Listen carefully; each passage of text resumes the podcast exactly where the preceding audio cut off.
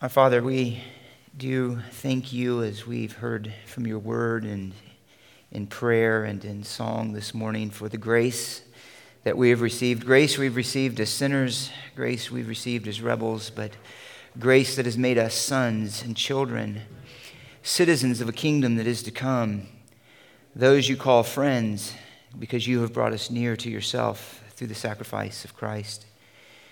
Those promises in Scripture that you have given are given to us to encourage our hearts, to cause our eyes of faith to look beyond what is visible in this world to those things which cannot be seen, but are more real than the things that we see here. They are certain and sure. And keep our hearts strengthened by these promises, by these truths, by faith that brings into our present experiences those things that are awaiting for us in the future. And even as we open your word to continue to look at your book of Revelation and to remember these promises in the Lord's table together, strengthen our hearts by grace that you may be exalted and your life may shine more brightly in us in a dark world. And it's in the name of Jesus we pray these things. Amen. Well, go ahead and be, open up your Bibles, if you will, to the book of Revelation, Revelation chapter 1. Uh, let me just say before we begin, uh, for those who, well, there was an email sent out, but uh, just to give a public uh, reminder that the memorial service for Civ is this Tuesday evening, so from 6 to 7. So if you can make it, um, be sure to come. And while there's the sadness, of course, of losing someone that is a friend and a mother and uh, just a loved sister in the Lord, uh, she is with him right now, and that gives us much joy. Um, she's doing better than we are, actually. Um, and we want to join her. She beat us. but one day we'll be with the same Lord and enjoying the same glories as her. And, and when we're together with her, it'll be a time without end. Well, we find ourselves again back in the book of Revelation. Revelation. This morning we're coming into the next section, which is really verses 9 through 20, as John receives his commission as a messenger of the Lord, a commission to write to the church what he has received from the risen Lord. And he's writing the message from the risen and exalted Lord, the sovereign Christ, the one who has completed his mission, the one who is even right now at the right hand of the Father. And so there is, in a very real sense, and what will unfold more and more in the weeks ahead, a real sense that he brings us into the presence of the risen and exalted Christ to remind us that he who suffered for us is he who now is reigning, who is sovereign, who is glorious, who is our hope. And in reality, the resurrection of Jesus Christ is the single greatest reality of the gospel proclamation in many sense. The greatest reality of his work is our Redeemer and Mediator. Now, you might think, isn't it his atonement where he paid for our sins? Isn't that the greatest reality? Well, of course, that is the foundation because our sins needed to receive its just condemnation. But it is the resurrection that sets him apart from just a good moral teacher who would say he died for our sins. In fact, by rising from the dead, he proved that he was everything that he said he was, and he accomplished everything that he said he would. Let me just give you a few reminders about the significance of Christ's resurrection from the dead. And let me just, even as a footnote, say that sometimes that's the point that we leave out of our gospel presentation. We leave it as Christ died for our sins, but we need to equally declare that Christ rose from the dead, that he is a resurrected Lord, he is a resurrected Messiah, and he is a returning Messiah. Indeed, that's how Scripture presents it. The resurrection proves him as the Messiah and the Son of God. In Romans 1 4, just listen, I'm just going to run through a list here. In Romans 1 4, he is declared the Son of God with power by the resurrection from the dead. It's proved our justification, we who have trusted in him, Romans 4:25. He was raised for our justification. It assures us of the power that the power of sin has been broken in us, not only its penalty, but its power. In Romans 6 4, so that as Christ has been raised from the dead through the glory of the Father, we too might walk in newness of life. It is his resurrection from the dead and his exaltation to the Father, in which he received the promise of the Spirit that was poured out on the day of Pentecost and that we now enjoy. Acts 2:33, having received from the Father the promise of the Holy Spirit, Peter says that's what you saw poured out on the day of Pentecost and the church was formed. It guarantees our own resurrection. In 1 Corinthians 15 20, Paul says, Now Christ has been raised from the dead, the first fruits of those who are asleep. It gives undeniable proof of his person, work, and future judgment.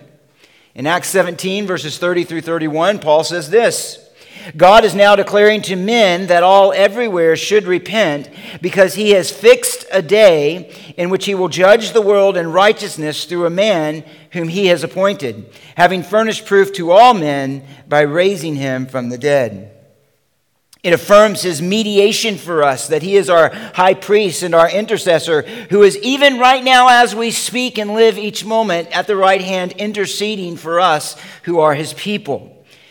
He says this in Hebrews 7:25 that he is able to save forever those who draw near to God through him, since he always lives to make intercession for them.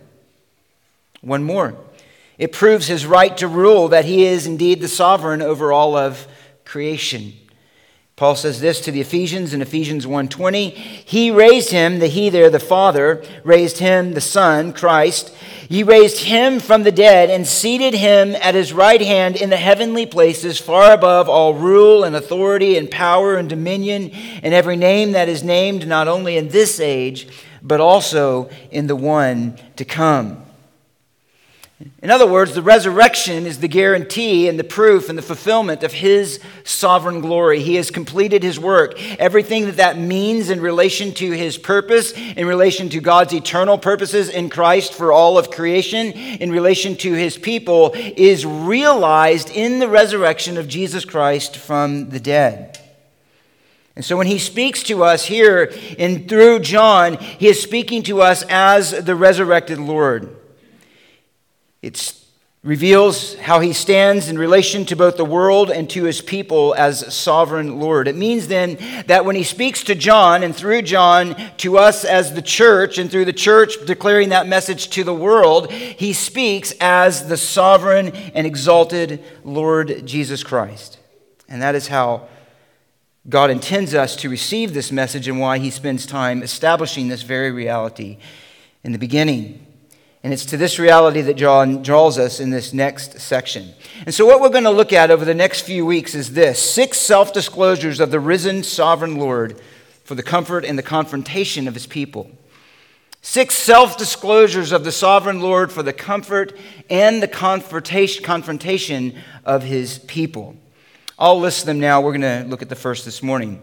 That he is the first, the sovereign Lord of revelation, that he is the sovereign Lord of glory that He is the sovereign Lord of history, that He is the sovereign Lord of redemption, and that He is the sovereign Lord of judgment, and He is the sovereign Lord of the church. So don't worry, we'll repeat those and be looking at those over the next few weeks. We'll begin this morning with He is the sovereign Lord of revelation. So let's start just by reading uh, the passage. And we'll read verses 9 through 11 this morning. Actually, let's go ahead and read down to verse 20, and then we'll come back to verses 9 and 11 so we have the whole passage in our mind. So, beginning in verse 9, Revelation chapter 1, verse 9. It says, I, John, your brother and fellow partaker in the tribulation and kingdom and perseverance which are in Jesus, was on the island called Patmos because of the word of God and the testimony of Jesus.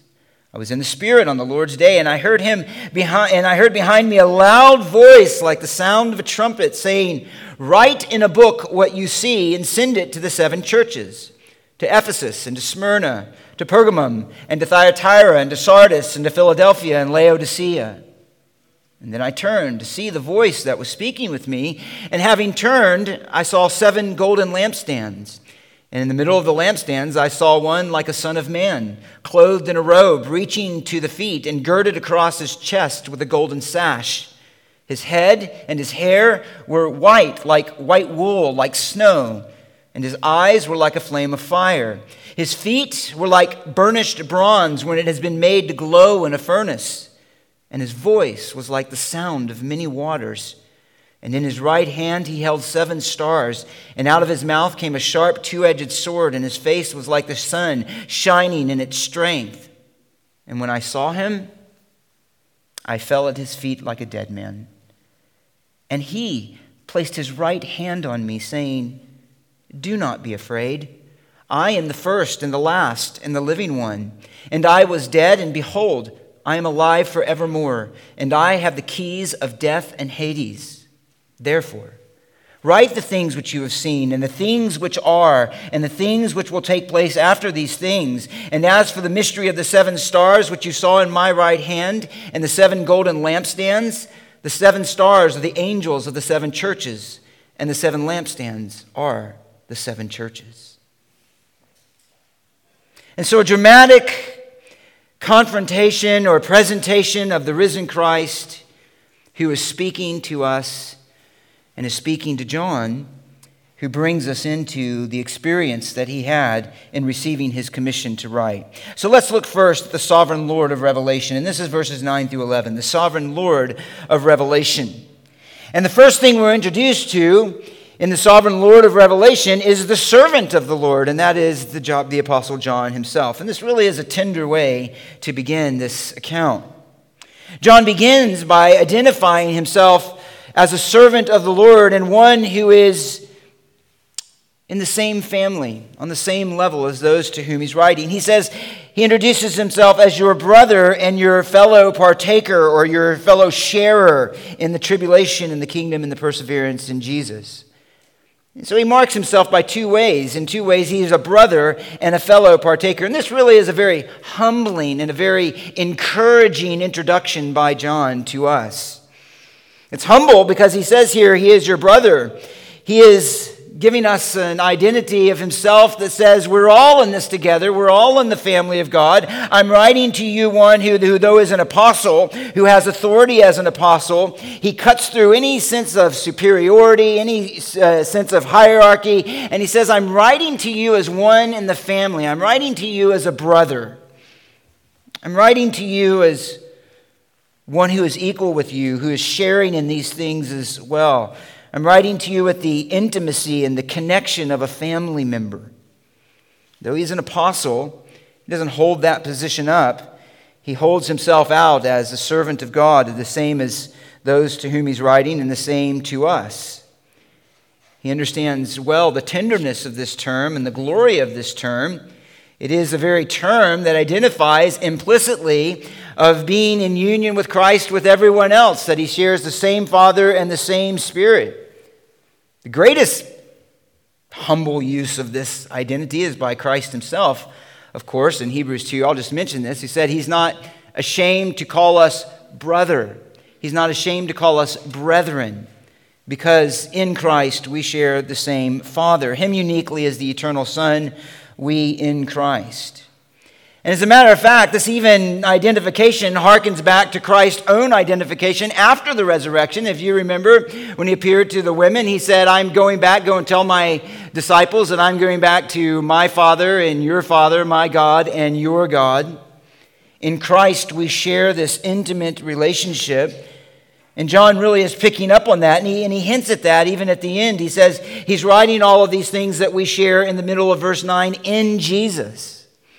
In other words, he's saying, I'm writing to you one who shares in the life of Christ, who shares in the identity of Christ, who shares in the experience of Christ as a member of the family of Christ. And so he says, Your brother. And he says, Your fellow partaker. This uh, shared identity makes me a fellow partaker in all that that identity implies. He's a fellow partaker in the experience and the life of living in Christ in this world.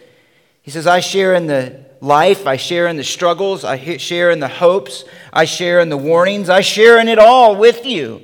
And so he's not writing from an ivory tower of ease and safety, but one who's involved in the battle. He's fighting the fight with the rest.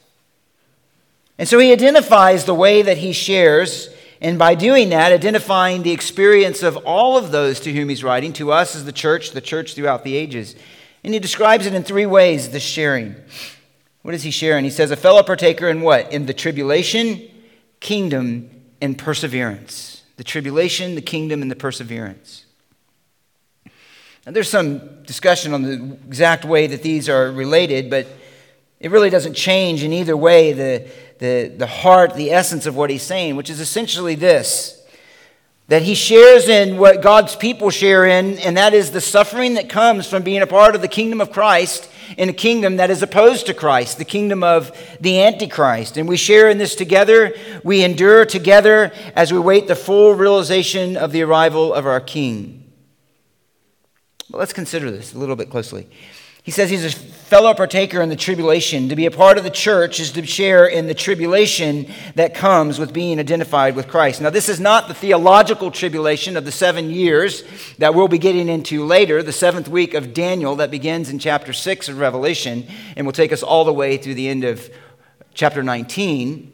He's not talking about that. Here, tribulation is simply the general term to refer to the struggles and the suffering that come with being identified with Christ. It's the general suffering that all believers experience at some level because of being identified with Christ.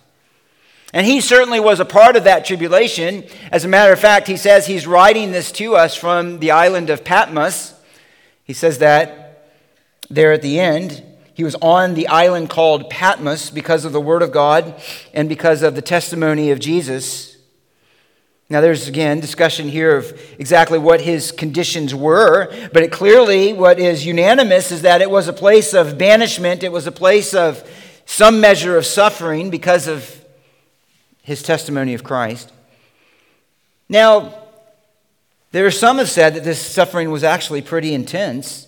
We tend to think of maybe John on a lonely island somewhere and the sun beating down on him and uh, he's just kind of wandering around alone out there, and that's possibly a part of the scene. But one old writer uh, described it this way. Or, first of all, describes Patmos this way so we can just get a picture of where he was. A barren, rocky little island belonging to a group of islands called the Sporades. It's 10 miles long, 5 miles wide. It's crescent shaped with the horns of the crescent pointing to the east. Lies 40 miles off of the coast of Asia Minor because I know everybody has a map of Asia Minor in their head right now, and you can tell exactly where that is. It was the last haven on the voyage from Rome to Ephesus and the first in the opposite direction, one says.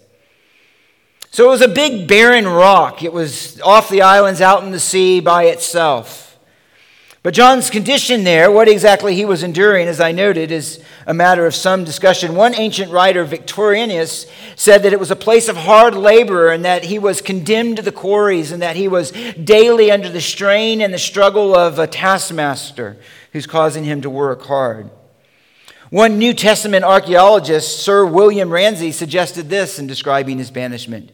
His banishment would be, quote, preceded by scourging marked by perpetual fetters, scanty clothing, insufficient food, sleep on the bare ground, a dark prison, work under the lash of the military overseer.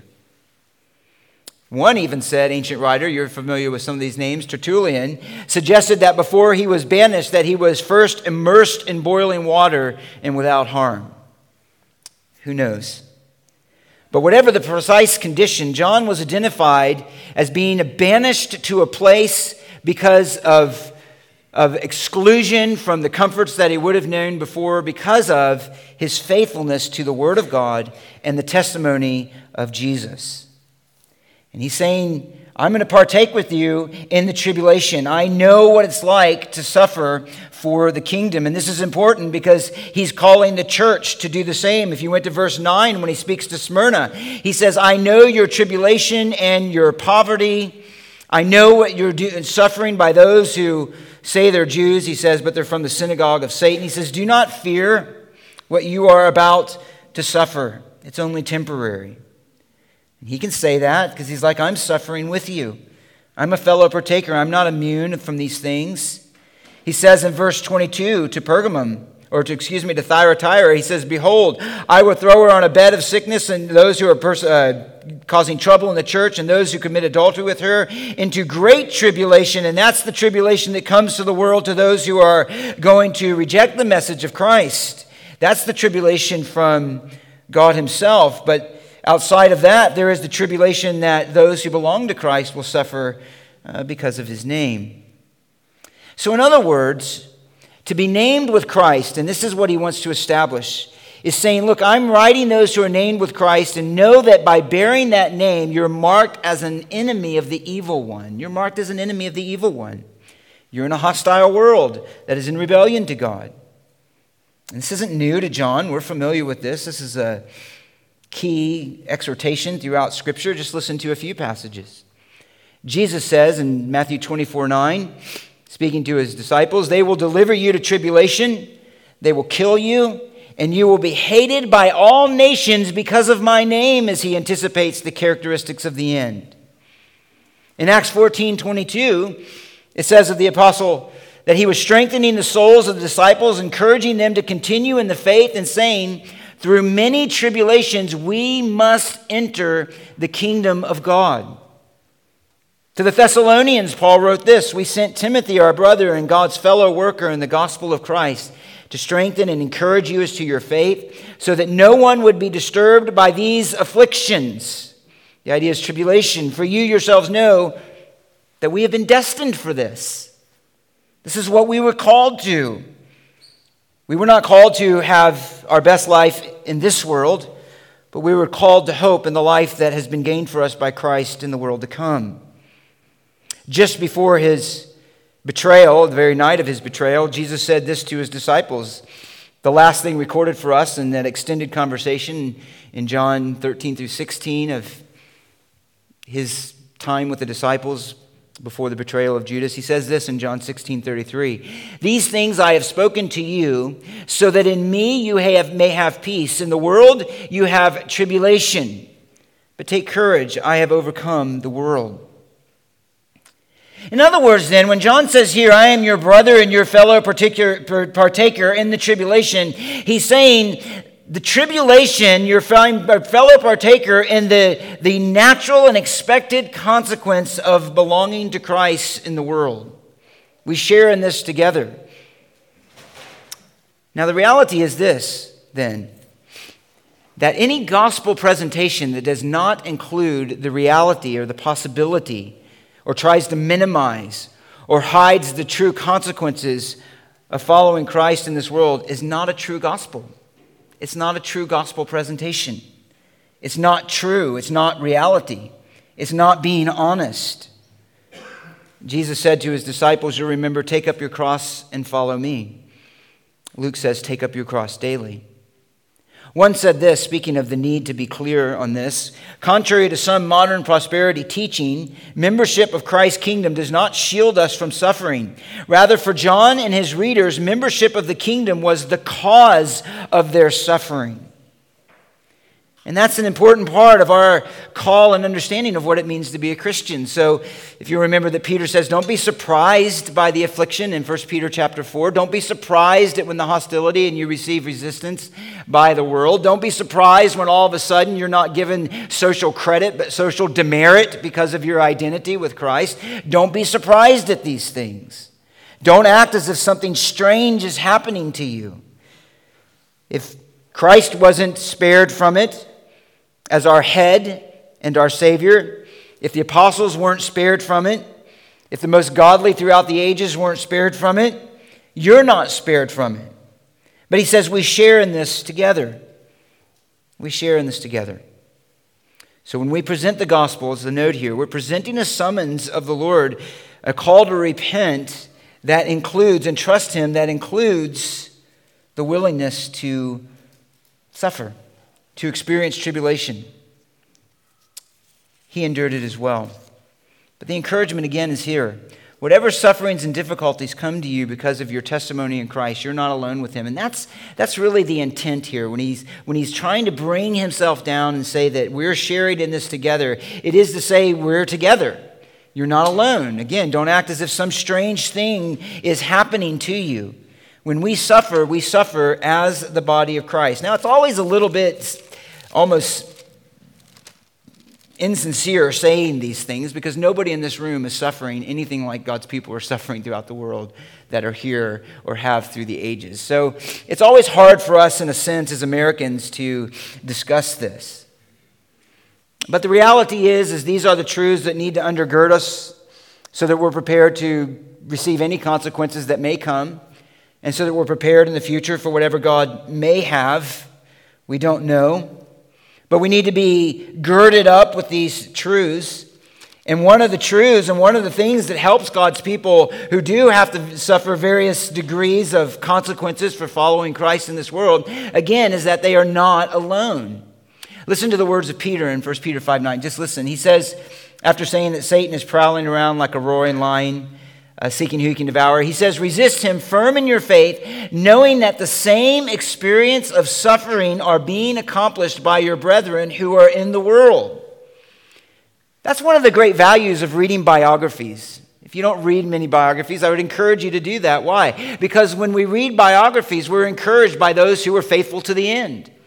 We're encouraged by those who faced difficulties, by those who endured hardships, by those who experienced tribulation, and their faith remained sound. It remained complete until the end.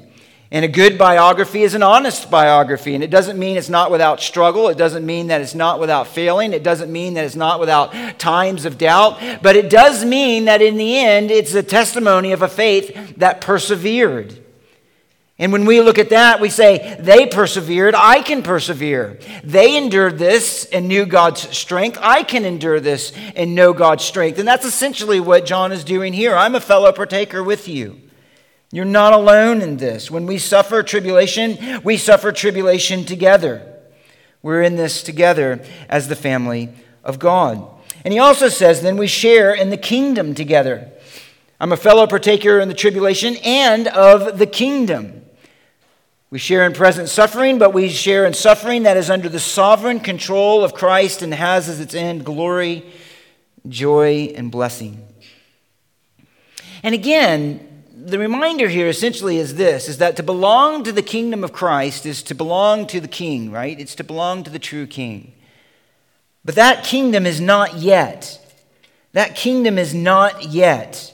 What is very clear in Revelation and throughout the New Testament is that there is a kingdom that God has given temporary authority now, and that is the kingdom of the Antichrist. He is not yet bound. He is not yet kept from deceiving the nations. He is not yet put in his place so the saints of Christ can reign. That's what he promises to us as a future hope. Right now, he prowls around like a roaring lion seeking who he can devour. But we are in a kingdom then that, and we are citizens of a kingdom in hostile territory. In hostile territory. The kingdom of the Antichrist is the one that he's undergirding them to face. Now, you'll remember in 1 John, he says the spirit of Antichrist is already in the world. So Satan is already working. The spirit of deception is already in the world, that which deceives men, not only to blind them to the gospel of Christ, but actually in that blindedness to have an antipathy, a hatred, a hostility toward the gospel of Christ. And so while the spirit of Antichrist is in the world, he, he later uh, anticipates this rise, this unique expression of this kingdom of the Antichrist. And he wants to prepare us for that. You're, to give you a few examples of what is to come. He says in Revelation 13 that the dragon gave him his power and his throne and great authority. This is the beast that's going to rise up with political and economic authority undergirded by the false prophet with a religious authority, and he's going to exercise a power over the world that is expressed not only in his own self glory and all manner of sin, but by a hatred of those who name the name of Christ. It says in verse 6 He opened his mouth in blasphemies against God, to blaspheme his name, his tabernacle, those who dwell in heaven. It was also given to him to make war with the saints and to overcome them, and authority to every tribe and people and tongue and nation was given to him. In other words, we're part of a kingdom, and in this kingdom, we're sharing in tribulation, and in this kingdom, we are citizens of a glory that is yet to come, but is not yet here. We're currently under the kingdom of the Antichrist. But we endure because we know that kingdom is temporary, don't we? We know that kingdom is temporary. The one that we've received is a kingdom that will not end. And he says we share in that together as well. You remember in Hebrews, he says, as we gather together, encourage one another all the more, day by day, as you, or all the more as you see the day drawing near. We're to encourage one another. What do we encourage one another with? Well, we're to encourage one another to persevere, to turn away from sin, to not be deceived by the deceitfulness of sin, to hang on to the promises of God. And we're to encourage one another with this reminder we are citizens of a kingdom that is to come. Don't give up, persevere. This is what John's going to do as he encourages the readers and us throughout the book of Revelation. He says in chapter 12, verse 10, I heard a loud voice in heaven saying, Now the salvation and the power and the kingdom of our God and the authority of his Christ have come, for the accuser of our brethren has been thrown down, he who accuses them before God day and night. And then he says, And they overcame because of the blood of the Lamb and because of the word of their testimony. And they did not love their life even to death because they knew the kingdom with which they shared in with each other. And under Christ's rule is the kingdom that would ultimately prevail. Let me just give you one more. In chapter 11, verse 15. Familiar words. The seventh angel sounded, and there were loud voices in heaven saying, The kingdom of this world has become the kingdom of our Lord and of his Christ, and he will reign forever and ever. So we are a part of a kingdom, and we must persevere to the end. Listen to how he ends. Actually, I said one more, but listen to this. In Revelation 24, I saw thrones, and they sat on them, and judgment was given to them. And I saw the souls of those who have been beheaded because of their testimony of Jesus and because of the word of God, and those who had worshipped the beast or his image. And they had not received the mark on their forehead and on their hand, and they came to life, and they reigned with Christ for a thousand years. And this is the reminder. We are in enemy territory. He says, and I know what that's like because I'm suffering with you. We are under the the, the hatred of a kingdom that opposes everything that we stand for and the one that we love. But don't worry, because ultimately we will prevail. And again, Peter encourages with these words After you've suffered a little while, the God of all grace, who called you into his eternal glory in Christ, will himself perfect, perfect confirm, strengthen, and establish you. So John says this that we are Fellow partakers in the tribulation, trouble is going to come. We are fellow partakers in the kingdom, the kingdom is to come. But then he says here, and this is what holds it together and proves this fellowship, he says, in the perseverance which are in Jesus. As we're in the tribulation together, in the kingdom together, we also persevere together. And this is what we're called to is perseverance. Perseverance in difficulty, perseverance through trial, through testing, through the onslaughts of the world, to persevere in faith. And this faith is in Jesus. What does it mean to persevere in Jesus? It means this that you remain faithful. That you remain faithful. That you remain faithful. What is your prayer? I know that my prayer constantly, as I, as many of us do, think of the future and whatever it might hold, my prayer is always only this Lord, help me to be faithful. Make me to be faithful to the end. Faithful. That's what Christ calls us to. That's what it means to persevere in Jesus. It means simply this to be faithful. It means to be like Christ, who was faithful to the end. That's what he calls the church to, is to be faithful. That's it. If you remember, what does he say to those to whom we receive reward at the end? He says, Well done, my good and my faithful servant my faithful servant. He's called us to be persevering, to persevere. He says this in chapter 14, verse 12 of Revelation Here is the perseverance of the saints. What does that look like? He says, Who keep the commandments of God and their faith in Jesus. That's it. They didn't deny him. It means not to turn away from him, it means not to compromise on his truth. It means not to cower in the face of opposition. It means to stand firm when everyone else may fall away. It means to keep the commandments of God and their faith in Jesus, in everything that God reveals him to be. It is a call to perseverance. And those who belong to Christ will persevere in faith. In fact, it's the very identity of belonging to Christ. By contrast, those who do not belong to Jesus, those who are a part of the church, do not persevere.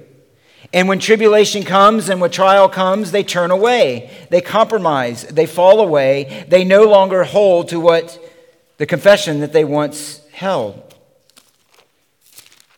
And in Matthew 13, you remember these familiar words when Jesus is explaining the parable of the soils. He says in verse 21 or verse 20, the one in whom the seed was sown on rocky places, this is the man who hears the word and immediately receives it with joy and yet has no firm root in himself, but is only temporary. And when affliction or persecution arises because of the word, immediately he falls away. Falls away. He denies. He says, You know, I'm willing to walk with Christ this far, but I'm not willing to walk with Christ that far. And that means that person is one who doesn't persevere and prove themselves only to be what they were all along a false convert. One who liked the externals of religion until the cost became real. And that is why we do a disservice to anyone when we claim and say that repentance is not a part of faith. That's why we do a disservice to anyone if we hide from them in the gospel the reality of what it means to follow Christ. Jesus warned against that, didn't he? He said, Who goes to build a tower, but he doesn't first consider whether he has enough material? Who goes out against a larger army and doesn't consider first whether he can win the battle. So is the one who makes a profession to Christ and says they want to be disciples but does not consider the cost. There's perseverance that's needed because there's going to be tribulation because you belong to a kingdom which stands in direct opposition to this world. And look, Scripture does not sugarcoat this in any way. In Hebrews chapter 10, if you remember the general context of Hebrews, he's writing to a second generation of believers, of Jews. And he's writing to them, one, to encourage those who are believers to persevere in light of the difficulties that they're going to face. But we have what are well known as these warning passages throughout Hebrews. And there are these little reminders throughout the book of Hebrews in which the writer tells us and says, But realize that you have need of perseverance, because ultimately it's not a matter of what you did or what initial act of faith that you displayed. It is a matter of that you continue that faith until the end, that you persevere, that you remain in that faith which you've professed. And so, he says, for example, in verse 26 of Hebrews 10 if we go on sinning willfully after receiving the knowledge of the truth, there no longer remains a sacrifice for sins. He says in verse 32 But remember the former days when, after being enlightened, you endured a great conflict of suffering, partly by being made a public spectacle through reproaches and tribulations, and partly by becoming sharers with those who were so treated. You showed sympathy to prisoners, accepted joyfully the seizure of your property, knowing that you have a better possession and a lasting one. Therefore, verse 35, do not throw away your confidence, which has great reward. Verse 36, you have need of endurance. You need to persevere, so that when you have done the will of God, you may receive what is promised.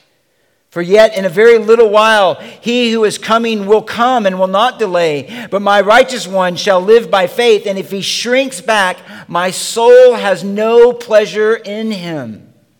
But what marks those who are truly in him and those aren't? Verse 39. But we are not of those who shrink back to destruction, but of those who have faith to the preserving of the soul.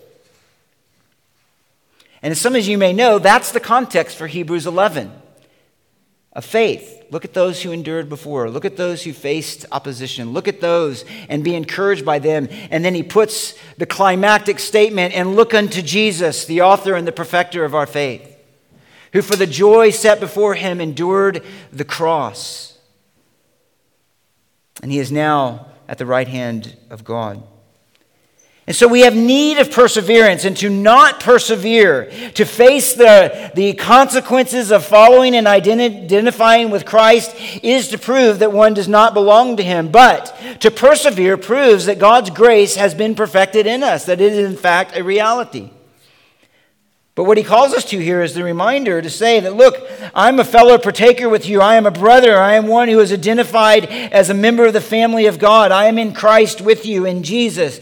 And that means that I'm going to suffer tribulation with you, that we're going to suffer that together, that we're going to suffer the consequences of being in a kingdom that is not yet here, but we have the same hope. And it means that we will persevere together. But we must understand that this perseverance is not from our strength. We, we can't persevere on our own.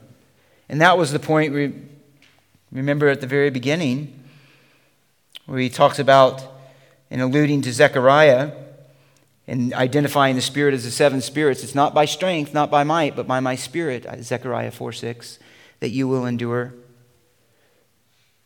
It's only by His Spirit that we will endure. It's only by His Spirit that we will not turn away.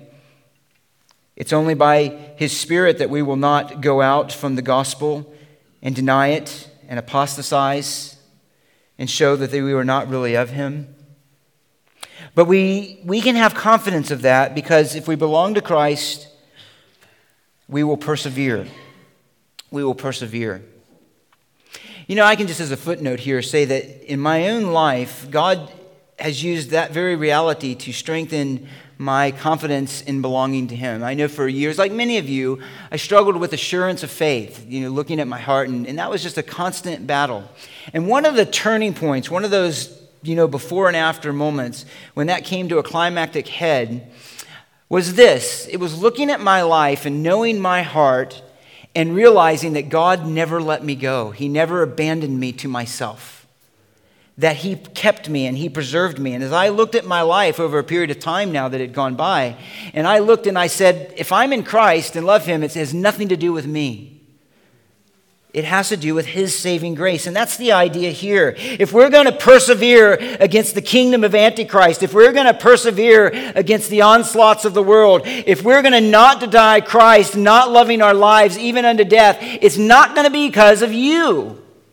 It's going to be because Christ has redeemed us. The Father has placed us in His Son, and He will keep us. And so that is our confidence. We don't face the future by our own resilience. If you do, you're going to fall. You're going to be like Peter. He says, I will not deny you, but he did until he learned to trust in God's strength. This is why you will not fail. If you belong to Christ, let me encourage you with this. This is why you will not fail because whom he foreknew, he also predestined to become conformed to the image of his Son, so that he would be the firstborn among many brethren. And these whom he predestined, he called, and these whom he called, he justified, and these whom he justified, he glorified. That's why you won't fail.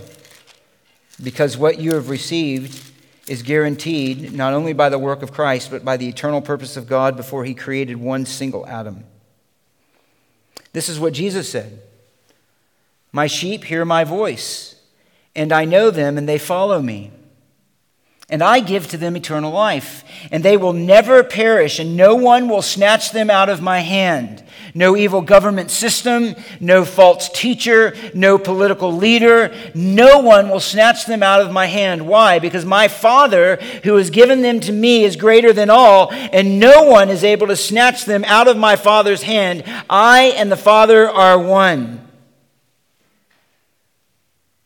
We are one in our divine ability to keep those whom He has come to redeem.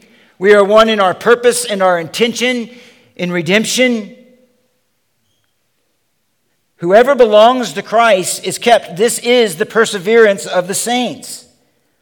Some of you grew up in a theology that said you could believe in Christ, you could be regenerated in Christ, you could be united to Christ, and you could sin bad enough to fall away that Christ would let you go. That's a lie. It's not true. If you belong to Christ, you will stumble and you will fail, but you will persevere to the end. That's the very proof that you belong to Him. You will persevere because God will keep you. You will persevere because Christ has purchased you. You can't be unregenerate regenerate and then unregenerate. You can't be in union with Christ and then out of Christ unless you have a works based understanding of it.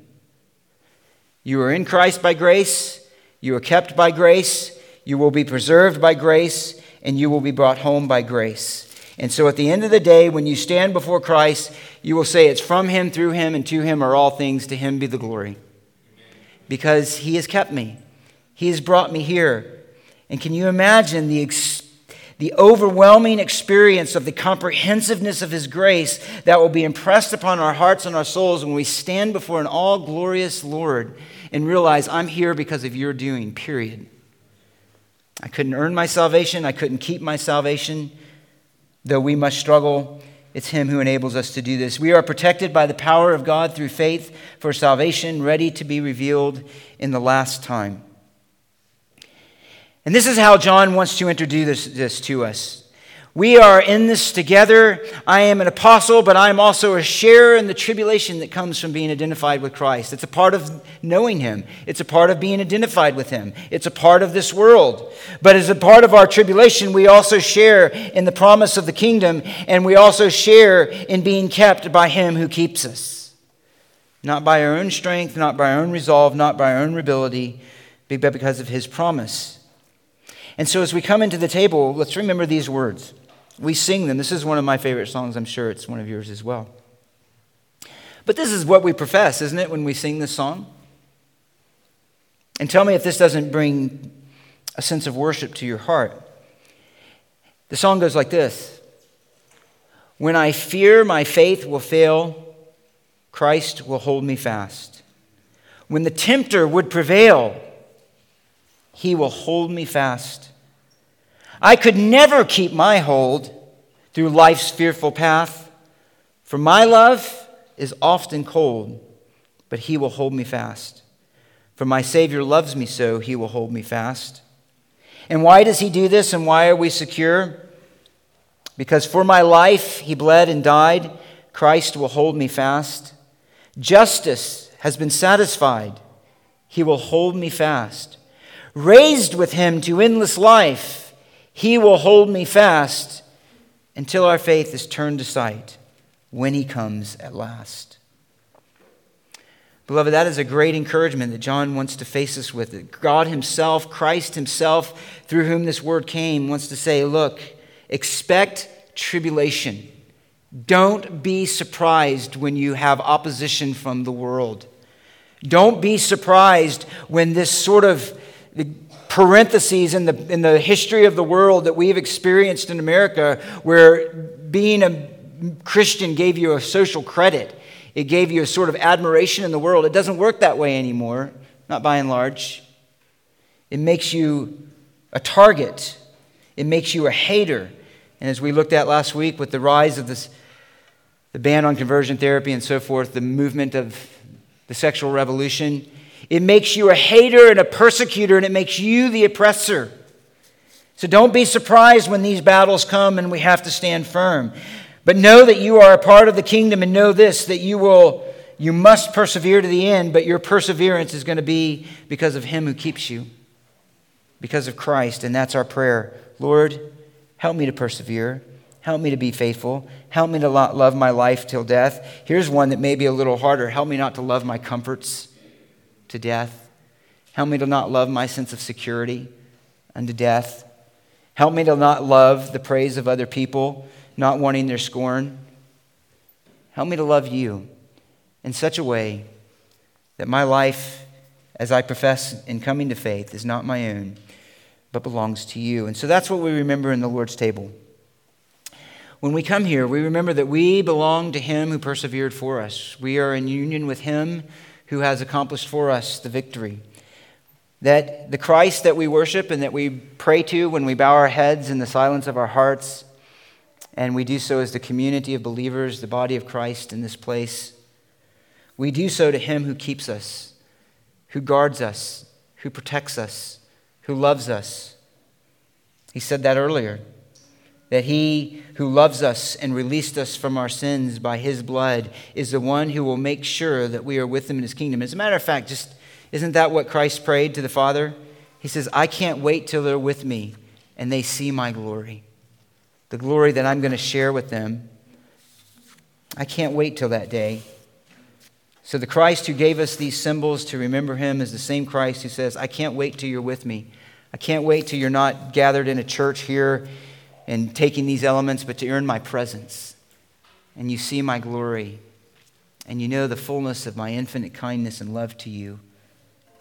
And so we find strength in that and carry on. Let me pray, and then the men will hand out the elements. Father, thank you for your word. Thank you that we are reminded that we don't suffer alone, we don't rejoice alone, we don't hope alone, we don't fight sin alone. Though each one of us does so as an individual and as a child of God, we do so with the encouragement and the fellowship of being brothers and sisters. We do that with the reminder that together we're a part of a kingdom that we encourage one another in with all of its hopes and its promises, with all of its realities of future glory.